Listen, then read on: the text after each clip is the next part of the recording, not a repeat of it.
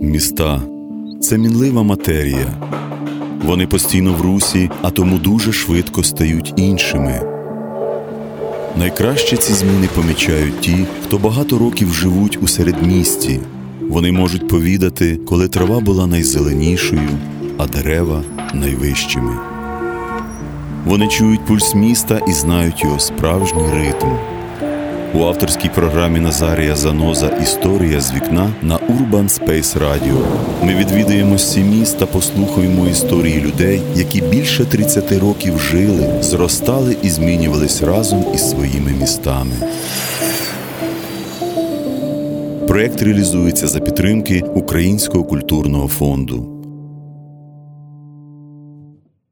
Вулиця, на котрій живе героїня сьогоднішнього епізоду, важлива не лише для цього міста, а й для всієї країни. Мене звати Назарій Заноз, і я автор та ведучий подкасту Історія з вікна.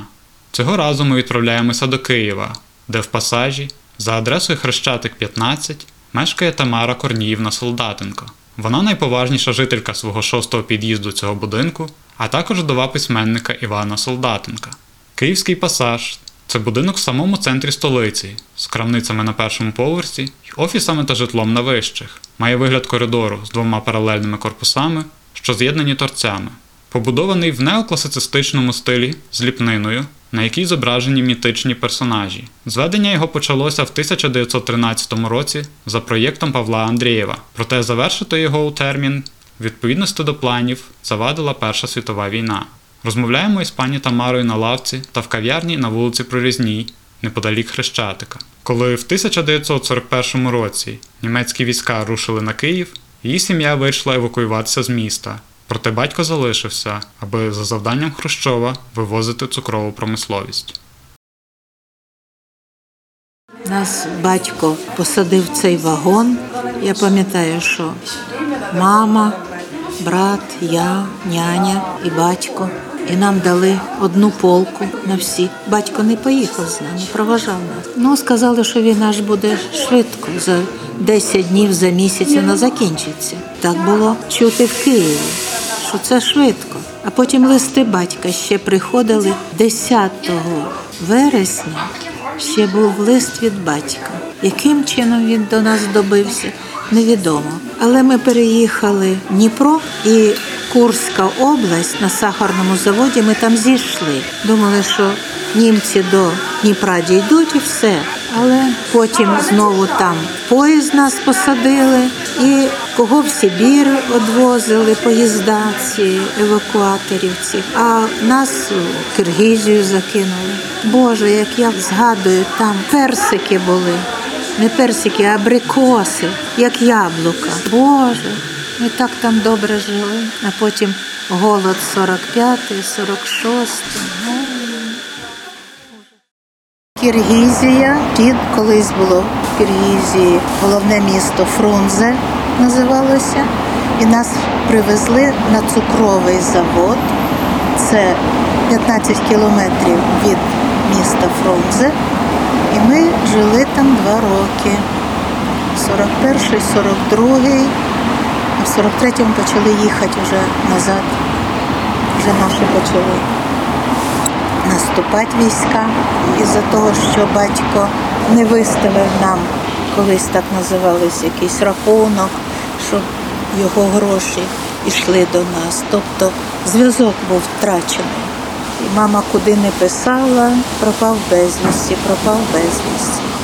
Ну, а коли ми приїхали вже до Києва, і мама звернулася в органи, то сказали, що він загинув в місті Києві, але де саме страчений невідомо. Чи просто на якесь завдання вже ходив, ми так думали, чи може в борщах за містом Києвом. Це були болота, і туди відступала армія. Може, вони туди відступали, але так і залишилося нам повідомлено, що пропав безвісті. Але я за батька одержувала персональну пенсію. Я і мій брат, які мали завдання, які були киянами, які звідси, ну він киянином як з 37-го року ми сюди приїхали. Але всім, хто мав завдання, загинув за Київ, платили пенсію. Да. Після повернення з евакуації мешканці середмістя застали майже суцільні руїни. Післявоєнне життя усіх дітей, які пройшли війну, було самостійне. Мати працювала, щоб дати нам освіту, щоб виростити нас гідними людьми. Ну і по життю воно так йшлося, що я бачила відбудову хрещатика, навіть сама приймала участь, коли розбирали руїни нашої центральної вулиці. Я пам'ятаю мера, на якого всі дивилися як на божество, бо він теж прізвище його Давидов. На цих роботах по розчищенню хрещатика теж працював. Всі показували один на одного. Бачите, всі вийшли працювати на те, щоб ці руїни прибрати.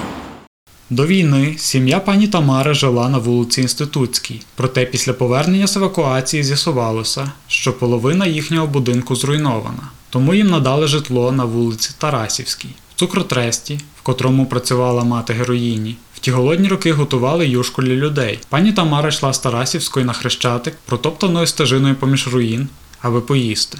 Це треба пройти. Ну, я бігала, то було 15 хвилин колись. Зараз я йду півгодини до того місця, де ми жили. Тимчасово.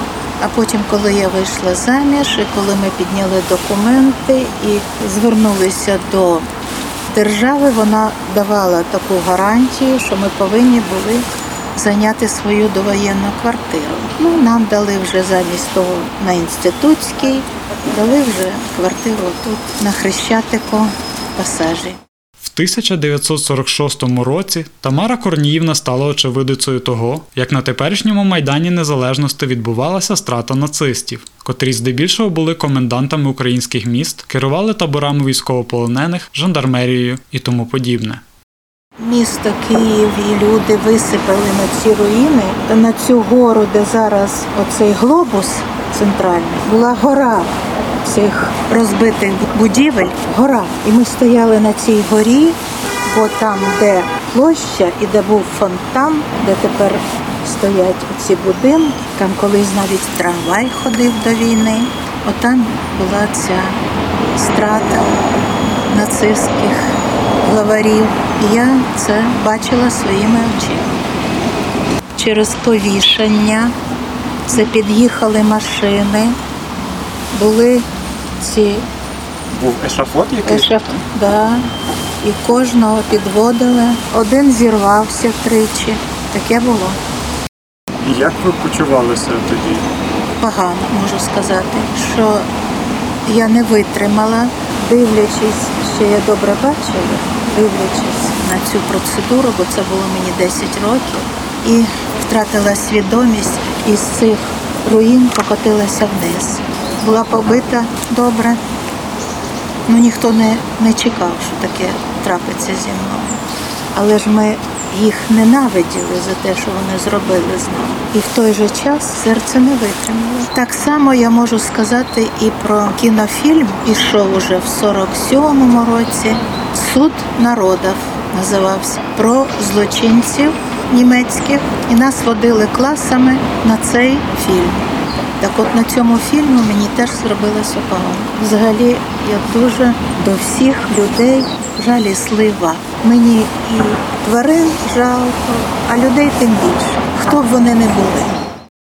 Війна ще протягом довгого часу не дозволяла про себе забути. В інституті ми по геодезії проходили Голосіївський ліс, де перші були окопи наших солдат, бо німець йшов з Василькова на Київ, майже із Житомирської траси теж йшов, але більш звідси. І коли ми по геодезії шурфи робили, то бачили, скільки полягло наших людей в перші дні війни. Перші роки після війни влада не займалася пошуком загиблих. До цього дійшло приблизно в посталінський період. Проте відголоски війни траплялися не тільки у вигляді знайдених снарядів та тіл, а й у доволі несподіваній формі та в не менш несподіваних місцях. Коли я з делегацією була в ГДР, і у нас гід була німкеня, а на руках у неї фашистський знак обручка, то отакий протест, що в 78-му році ми бачимо у людини на руках фашистський знак. А фашизм це для нас було ну, щось найстрашніше, бо воно кожного відібрало своїх близьких, родичів. Так що ставлення безумовно різне в різні роки. Як так трапилось, що в зоні радянської окупації гід, яка зустрічала делегацію, як я розумію, Радянського Союзу, була з нацистською Ми всі дивувалися і питали нашого шофера, який автобус наш обслуговував, чому він тиснув плечима і казав, ми дивуємося самі. Мабуть, ніхто не міг сказати, щоб вона це зняла. Пасаж також не оминула доля руйнувань. Пасаж відновили в 51-му році. Відбудований був з ліпніною по картинках, які збереглись. Він горів весь пасаж. І відновлювали його ув'язнені німці. Ми ще їх боялися дуже, тому що вони ходили в колодках, і це такий стояв шум, коли йшла ця група на роботи. Це було недовго. Їх якось за два роки всіх і з Києва відправили. Вони недовго були. І навіть сусід, який переобладнував свою квартиру, знайшов німецьку кельму в стіні замуровану. Кельма це те, що кладе кирпіч. Бере роствор і кладе кирпіч. Після відновлення пасажу там передовсім селилися мешканці, котрі жили в будинку до війни. Проте багато із них не повернулося. Оскільки житла всім не вистачало, то квартири були комунальними. Потім туди почали селити відомих людей. От селили три сім'ї, дали в мирі цю квартиру. І зараз пасаж має, ну, получали ж люди, бо в одній кімнаті жило там вісім чоловік. Подавали, по як строївся Київ, недаром ті хрущовки почалися, щоб відновити жилий баланс в місті. І в пасажі багато поселилося людей видатних, видатним лікарям, письменникам, акторам. Тимошенко жив з Кусенко, актрисою в пасажі. Нікрасов, письменник, жив в пасажі. Йому досі там є дошка. А хтось залишився з цих людей відомих якихось жити зараз? Чи вже всі продали, чи померли? Як? Нащадки залишились.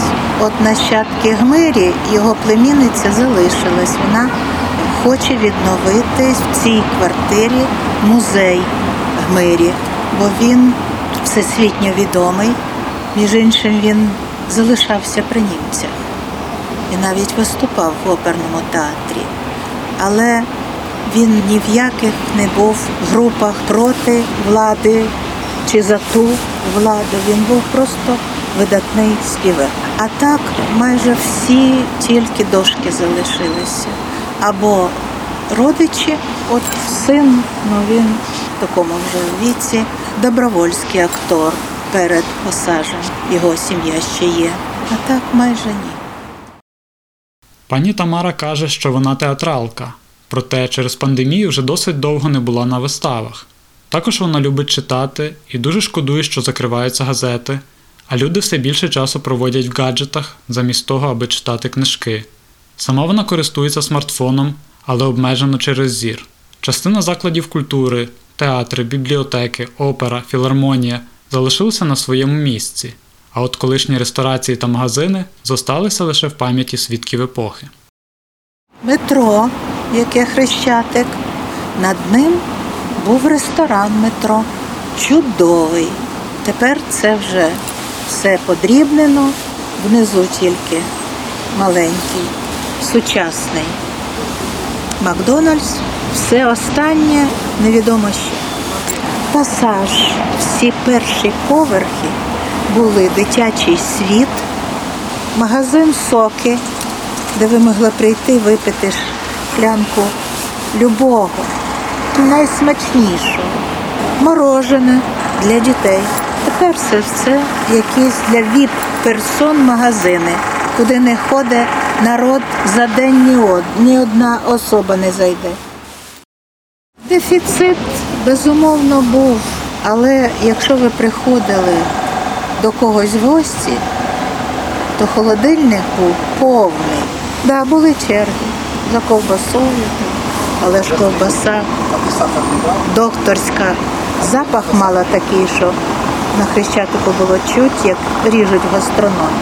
Тепер, вибачайте, зовсім інші проблеми у людей.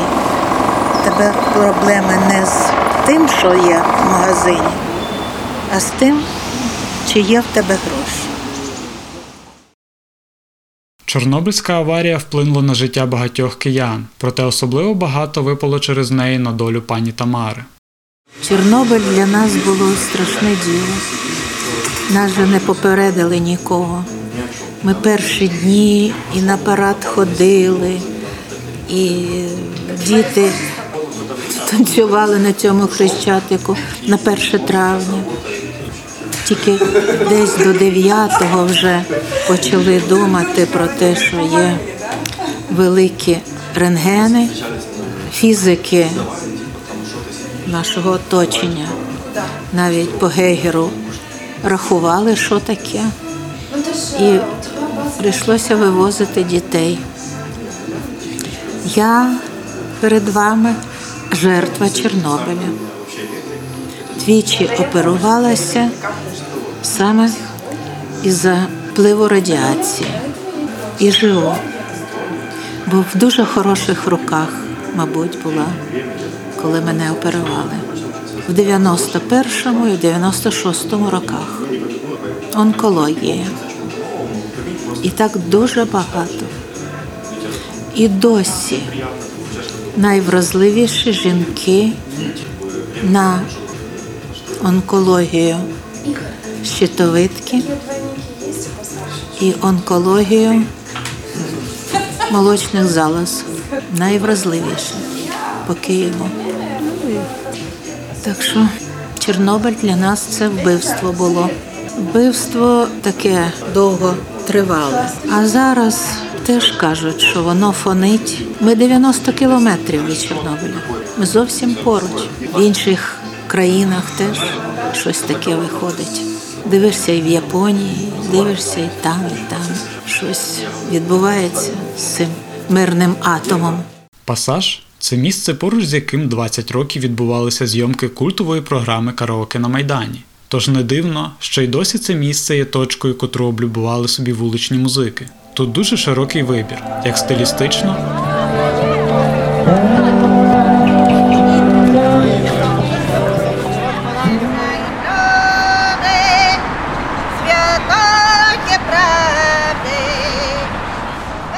так і інструментально.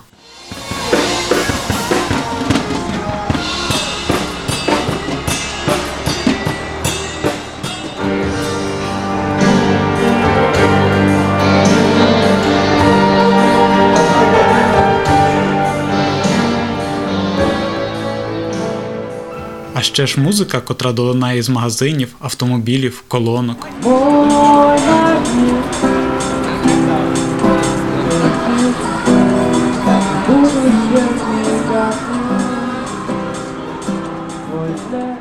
Біля фонтану пасажу співає хто завгодно, поки люди не починають дзвонити, що це заважає все. Включають же оці магнітофони, які врубають таку музику, що не дай Боже. А потім перестали українці співати свої пісні. Коли ми збиралися, то ми співали пісні і в застоллях, і на вулиці, коли свята були. А зараз бабахає щось. Навіть слів не можна почути. А які пісні ви співали, власне? Які ви любили? Всі в пісні любила, всі, бо я музикальна людина, закінчила музикальну школу і мала голос. От прийшло мені така пісня. Гей, наливайте повні чари, щоб через вінця лилося, щоб наша доля нас не цуралась, щоб краще в світі жилося. А потім в нашому будинку жив поет Михайло Ткач. Його пісні дуже багато музикантів поклали на музику. І Марічку ми співали завжди. І всі ці прекрасні пісні, які він писав, які були покладені на музику. Ми дуже товаришували колись. Ходили друг до друга в гості колись. Дуже часто, суботи. А у письменників був такий заведений ритуал, якщо щось нове виходило, от якщо поклад клав на музику чиїсь вірші, то безумовно збиралися, слухали. Якщо Майборода Платон писав теж, якщо Майборода композитор оперу, то безумовно це міська така еліта на тоді. Письменники, композитори, полковці, люди, які любили це все. Тоді не дивилися, в чому ви прийшли на оперу, в якому наряді, а дивилися, що дивіться, весь партер зайнятий людьми, які люблять музику, які розуміються на музиці. Оперний театр, навіть гальорка, була переповнена. Пані Тамара стверджує, що рідна вулиця їй асоціюється передовсім з гулом автомобілів. Дуже багато машин, дуже багато. Кажуть, по переписі у нас мільйон машин. В Києві. Києві. Так. Ну, це дуже. Вже заставляють машинами навіть нашу невеличку площу перед пасажем. А в пасажі три ряди. Єдина площадка була для дітей, і ту зробили під стоянку машин. Проте не бракує й інших неприємних звуків, котрі заважають жити. Зараз ми чуємо роботу витяжних споруд, які в підвалах пасажу існують вже років п'ять. Зроблені такі мощніші витяжки, що звук стоїть вранці вони включають з 7 до 8, неможливо вже спати. За метровими стінами. Слава Богу, запахи щезли, поставили витяжні труби. Всі пасажі підвали захопили магазини, які працюють на першому, другому поверсі всі підвали. Тому до пасажу достроєні всякі будки, всякі входи другого боку. І в нас, по суті, прибудинкової території немає. Бо з двох боків стоять машини в ряди. Ми просимо, щоб зробили пиших без машин пасаж щоб це було для людей прийти і подивитися на старе, де-не-де є ліпнина, де-не-де. Але не можемо ще пробити це. Не можемо. Ви живете на якому поверсі? На четвертому. Четвертому ви чуєте витяжки з, Да. з підвалу. І не тільки це я чую. Я чую, як метро починає ходити в пів шостого ранку. Вібрує будинок. Вібрує. На великій глибині, але вібрує. Одна із проблем, котрі дуже бентежать Тамару Солдатенко, це зникнення дерев на центральній вулиці столиці. Каштани зникають з нашого любимого хрещатика. Зникають. І це настільки боляче, тому що навіть гімн нашому місту цвітуть каштани. Шамо написав чудовий гімн нашому місту. А от прийшов Черновецький, сказав, що він, начебто красні каштани, не вражаються цими хворобами. Вкрав гроші і з Києва щез. От ми пишемо клічко, щоб якось все-таки отут клени, бачите, як хорошо по цій вулиці посаджені. Молоді, красиві, вони не вражаються нічим. Щоб уже і хрещатик якось привели до. Осталися, я порахувала на хрещатику сім дерев, яких посадили в 50-х роках. Сім дерев.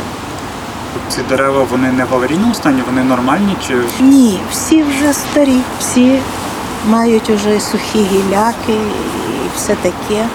Треба відновлювати. Тим більше два ряди по лівій стороні хрещатика і один ряд по правій стороні хрещатика.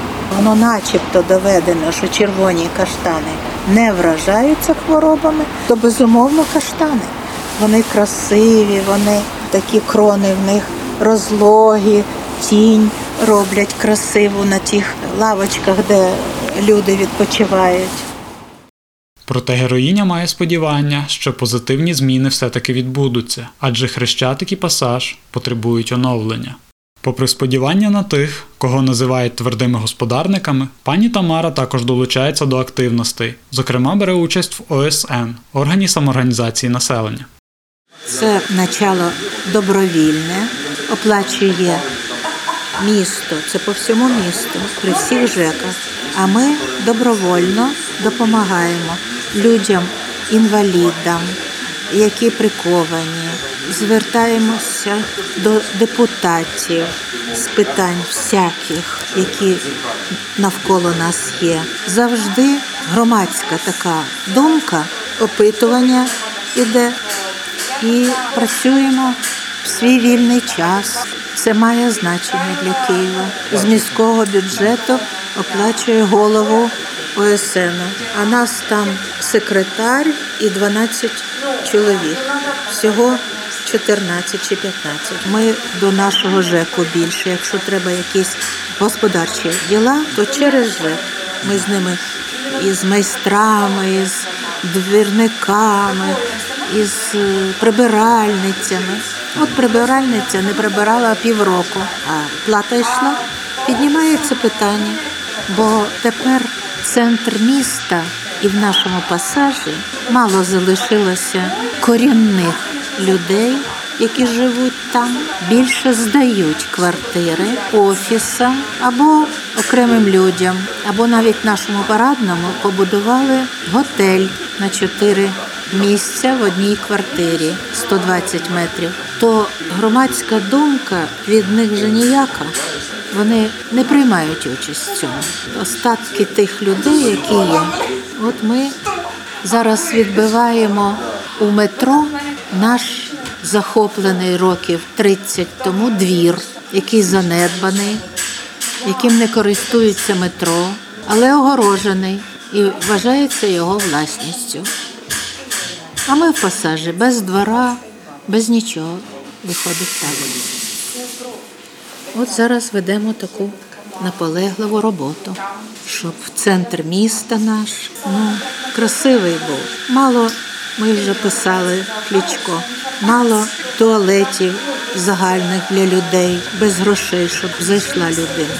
Хоч один на хрещатику такий зробити, немає закритий. Платні для всіх ідуть по карману, по кишені. А вивезення мусора, дерева, які треба спиляти, щоб красивий був хрещатик наш. Багато питань. Час післявоєнної реконструкції до торців пасажу добудували шестиповерховий будинок з арковим прольотом. По обидва боки від арки стояли скульптури. Тамара Солдатенко шкодує про те, що чи то під час, чи то після Революції Гідності ці фігури зникли. От взяли під шум оцей майданний, знесли дві фігури робочого, які стояли, як входите ви в пасаж, робочого і селянки. дві великі, великі скульптури. На що їх було чіпати? Тепер ми пишемо. Ну, десь відвезли, десь сховали, десь невідомо де. Не вертаються назад. Ліпнину з нашого пасажу, колись там щось відірвалося, взяли все, позбивали, а її клали на початку ХХ століття. Письменник Віктор Некрасов, котрий мешкав в пасажі, писав про ці фігури наступне: наскільки непотрібні, потворні і не в'яжуться зі старим пасажем скульптури біля його входу, і ще одна парочка біля сходів до кінотеатру Дружба. Для чого вони? Ці похмурі чоловіки та жінки з якимись кресленнями, планами та снопами в руках. Ох, як пощастило би хрещатику, якби скульптури могли оживати. Вони взяли би свої креслення під пахви, пішли би куди-небудь подалі. Пані Тамара каже, що немає нічого проти монументу незалежності на Майдані. Проте дивується, чому все намагаються будувати саме на Хрещатику, а не в інших районах міста. Також вона би винесла з території головної площі країни пам'ятні знаки, що з'явилися після Революції Гідності. Кладовище винесло з Хрещатика. Ріг Хрещатика Інститутської лежить Небесна Сотня. Я б їм зробила більш зручне місце з пам'ятником, з під'їздами, а не буденну таку вулицю. Ну і це культурне таке середовище, консерваторія, жовтневий палац, е, фонтани і зроблено кладовище. От я особисто їм би зробила в іншому місці. Читаємо разом ці слова, які стали останніми нагрud Небесної Сотні. за нашу свободу. Це 21 століття, якщо ви зможете дійсно нам бачити, тоді почала почати пісня. Це була 40-х роках. Ми бачимо її появу з воїнами української повстанської армії. Ця пісня геть на нашій батьківщині. У виконанні кікардійської версії вона стала рівною за загиблими. І до сьогоднішнього дня, коли ця пісня, багато хто пов'язує цю пісню за героями Небесної Сотні. Попри ті проблеми, з котрими доводиться стикатися пані Тамарі, вона запевняє, що не хотіла би перебратися в якесь інше місце. Ніколи не думала про це, тому що це зав'язаний пуп на цих схилах, як кажуть на Україні, так. Тобто, це вже, по-перше, я міська, по-друге, саме цей район все минуле. Ну, я не знаю, чи в майбутньому будуть жити мої онуки тут. Просто син поки що живе зі мною. Ну, у всіх є де жити. А дочка живе за містом, будинок побудувала. Вона дуже любить тишу, сільське таке відчуття і каже завжди, що в мене є мама сільські корені мого діда по батьківській лінії, а мій чоловік з Борисполя. А коли я виходила заміж в 58-му році, то це було село. А потім вже стало е, міського типу селище, а потім стало вже містом Бориспіль. А тепер кажуть, що колись і приєднають його до Києва. Ну от, а дійсно бабуся і дідусь працювали в колгоспі в Бориспільському. Е, Дідусь був за фермою, вона просто колгоспницею. А бабуся, от недавно вийшла книга, написала моя дочка про неї. Їх розкуркулювали, її сім'ю. От, і е, пережили вони дуже багато горя в ті часи. навіть втратили одну дитину, коли все відібрали. Вони же бракували трохи, поки не стали на ноги. Ну, працювати в колгоспі. Так що є така навіть книга у нас. Серед інших людей такої долі є доля моєї свекрухи. Пані Тамара час до часу навідує доньку. Каже, що на третій день її вже починає тягнути до Києва на Хрещатик, аби просто пройтися рідною вулицею.